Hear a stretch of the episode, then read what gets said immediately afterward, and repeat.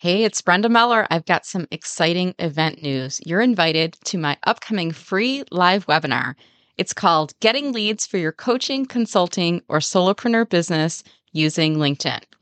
I'm going to teach you the same techniques in this webinar that I use to help me generate high quality leads every week.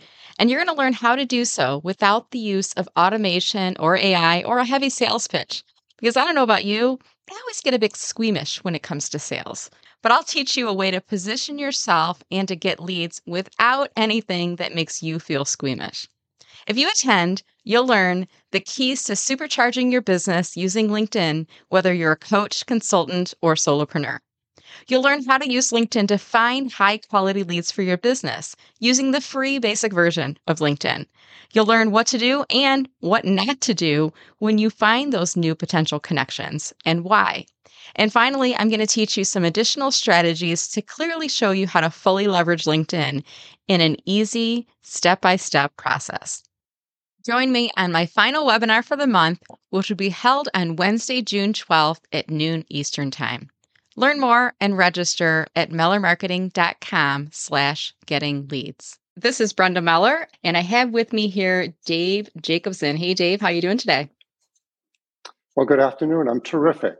And how are you today, Brenda? I am doing great and delighted to have you on. We're doing a LinkedIn profile mini audit. Before I pull your profile up on screen, Dave, why don't you tell us a little bit about uh, what you do and what your company is all about? Absolutely. Thank you. I appreciate the uh, opportunity. So, my name is Dave Jacobson, and my company is Jacobson Sales Leadership. And I'm a sole okay. proprietor. And what I do is I work with small to medium sized firms who have a sales headache. So, usually the salespeople are reporting either to the sales manager or the VP, depending upon the size of the company or they're reporting to the president if they're a small company. And they hear things like, I'm going to close the deal, I'm going to close the deal, but it doesn't happen. It doesn't happen on the mm. timeline that the salespeople s- say. Or the other thing that occurs is they can't continue to have heavy discounting. And they can mm-hmm. only close a deal because of heavy discounting. Or the third big thing is I hire them, I train them, and I think they're going to be okay and then they don't hit their number quarter after quarter, and I need to let them go and hire again. I can't seem okay. to keep salespeople. Okay. So those are tends to be the problems that I hear a lot, and where I can come in and be able to help.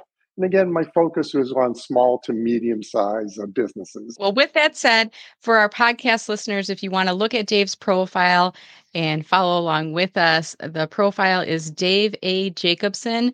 So it's linkedin.com slash in slash Dave A J A C A O B S O N again. J A C O B S O N. And I'm going to show that up on screen. If you happen to be watching on YouTube, you'll see that the profile's up on screen here. So, okay, so what I want to do is give you some feedback that's going to help you to use LinkedIn more effectively.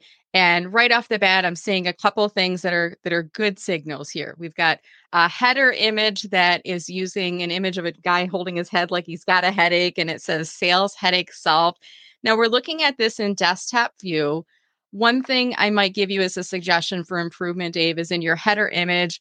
I, uh, LinkedIn is now saying between 50 to 70% of profile views are occurring on the LinkedIn mobile app. So if you were to look at your profile on the mobile app, you probably would be able to make out the image, but you may have a harder time reading sales headache solved and even the the website jacobsonsalesleadership.com might be a little bit harder to read from the mobile app. So my recommendation to you is just when you're designing your header, design it for the desktop view, but also for the mobile view, and make sure that any important keywords or messages are legible in both places. Oh. One thing you could do is take your Jacobson sales leadership logo and maybe move that where it's really taking up a big focal point, maybe move that to the left, make it a little bit smaller, even placing it above your headshot photo. And that way you can have sell, sales headache solved a little bit larger in the in the um, header there. What do you think about that?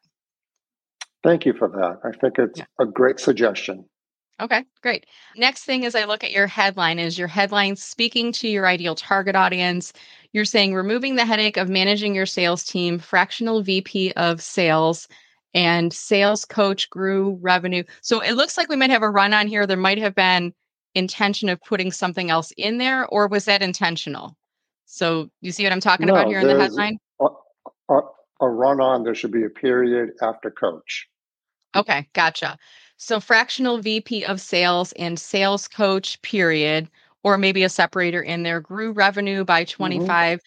percent for four companies. So if you're going to keep everything as is, and there are a couple suggestions, one would be make it headline case, capitalizing the important words in there. So the H in headache, the M in managing, the S in sale, the T in team, all of the unimportant words, the, of, you know, the and symbol, things like that would be lowercase in there but I would make all of the the important words uppercase. So think about a magazine headline. The the important words are are capitalized in there.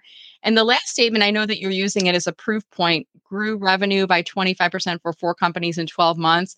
What if you were to use that in the, and I'm not sure if they call it present perfect or whatever they're, they're saying, but what if you say growing revenue by 25% or more for for small to medium sized businesses? Instead of just saying you did this for four companies in 12 months, which might make me think, was that the only result you got so far were for those four companies or are you not getting the same results? Or you're not getting any results? So what if you were to say uh, a statement that's more factual but helps to illustrate the power of the work that you do? What are your thoughts on that? No i understand that and i appreciate your perspective on it. I think okay, it makes great. a lot of sense yeah. Yeah. Good. Okay. Next thing, let's look at contact info. And you and I are first level connections. So I can click on your contact info and I can see information in here.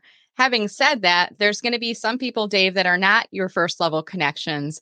So I want you to think about looking through your profile from top to bottom and figuring out if I'm not first level connections, how do I get a hold of you? Where do I go to learn more? So I would expect that I'm going to see some contact info in your about statement. And I just clicked to expand to see if that's the case. I do see, yep, we got an email address and a phone number. Now, I could certainly get your website address from your email, but you might want to think about if there's a specific landing page that you want people to go to in your website, including that in your about statement. Because there are some people, as you know, Dave, that they're shopping around. They're maybe not ready to email you or call you just yet. They want to do a little bit more research on their own to figure out is Dave a good fit for me? So, since you had three in your contact info, I'm guessing that one of those three might make sense in your about statement. In addition, right. when I go to your experience section, I want to see at least one form of a call to action or contact info in here as well. Some people will skip your about and they'll only read your experience. Other people will skip experience and only read about. So, what I like to do is sprinkle in your call to action or contact information for your ideal target audience several places throughout the profile. I like to call it marketing on a silver platter. Like I'm serving up different ways that you can get a hold of me if you're ready, leaving my LinkedIn profile and learning more about me. Now, having said that, I'm going to go back to your contact info. And when I click to open up, I see that you're using three web pages. One is your homepage, one is your about, and the third one is your services page. Dave, do you have any page where you're collecting information, a contact us, a newsletter subscribe, lead magnets, anything along those lines? The only thing I have of what you said is contact us, which I think is okay. book an appointment. Okay, book an appointment. That might be an important and one. That, yeah, and that I believe is on the first page. Is that on your homepage? I believe so. If it's not, it's on the second one. But okay, so that would be something to think about. The web pages that you have inside your contact info section, think about what are the three web pages that you want people to visit next after visiting your profile, or said another way, what are the common pages that people visit first on your website when deciding to do business with you? What are the converting pages? And that's why I was asking if you have like a email list subscribe place that you can collect email addresses or a contact us form where people can fill out. Or in your case, if you've got a book an appointment page, even better because then they could click off from here and drive to that desired action. And I'll give you maybe one or two other quick pointers on here. I'm in your activity section of your profile right now. And granted, we're in January right now, and the last couple months have been a little bit, you know, different than usual because we go from Thanksgiving, Christmas, Hanukkah, New Year. We got a lot of holidays in between here. And a lot of us, our activity trickles down in December, and we're just starting to come back into it again in January again. But my recommendation is that you're focused on posting once a week. That would be like a minimum posting frequency. And with somebody like yourself, you've got, you know, 6,800 followers. I think you could definitely post more than once a week, you know, maybe even two to three times a week. But my recommendation is that you build up activity that's going to be sustainable. So I'd rather see you posting once a once a week continuously before increasing to twice a week. And at the same time, I'm going to click on comments now. What I'm also looking for is are you engaging with others in the homepage feed? And it looks like you're really active there. One hour ago, two hours ago, 23 hours ago, I'm seeing several in there. And there's no penalty for engaging too much. You can engage as much as you want and your schedule allows.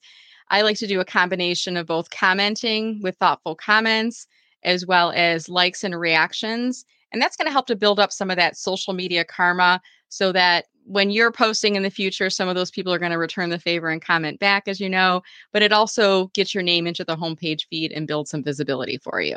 I'm going to pause right there and see do you have any questions about any of those recommendations so far? No, you found my weakness. That ah. is my desire to post. I know I need to post. I haven't been very consistent. Okay. So it is top of my list. I know I need to be doing it. And it's not like I don't have the content. I have the content. Okay. I was going to ask like what's what's the hurdle that's that's preventing you? Is it finding the time? Is it coming up with ideas? Talk to me about what's holding you back from posting. Very good question. It's a multitude of of the things, but uh, I think the bottom line is like all things, I just need to schedule it. So okay. I need to get it on my calendar and mm-hmm. schedule it. And okay. uh, that I have not been doing. What I have done is a lot of behind the scenes. I've created some of the content, at least the ideas for the content. I just haven't been very good or consistent at executing on it. And I know that I need to do it. Okay. Well, good. Well, I know that you're making time for LinkedIn because I see you adding thoughtful comments for posts. So I want you to think about this, Dave, and I'll leave you with this final point. As we think about posting and network engagement, there's two sides of the same coin. You'll get better results out of posting if you're engaging with your network. And you'll also generate more engagement and visibility for yourself if you're not just engaging with your network, but you're also posting yourself. So You've got the commenting down put based on what I'm seeing on here. So the next time you think about going into the homepage feeding, starting to add some more thoughtful comments to other people's posts, I want you to remember Brenda saying, nope, you got to post. Like we got to make sure that if you think about even at like a children's playground, they used to have the teeter totters. Remember, there was like, you know, you'd have a little bit of weight too much on one side and it kind of go back and forth. So right now you're really heavy on commenting. I want you to start posting a little bit more. Does that help? Fair enough. Good. Well, I'm looking forward to seeing your progress on LinkedIn, Dave. I want to thank you for your time today and for allowing me to do the profile audit here on screen on YouTube. And this will be going on the podcast later. And I know that my listeners will be looking for your updates. So thank you again for Dave for joining. We appreciate it. Thank you very much. I appreciate all your time, Brenda.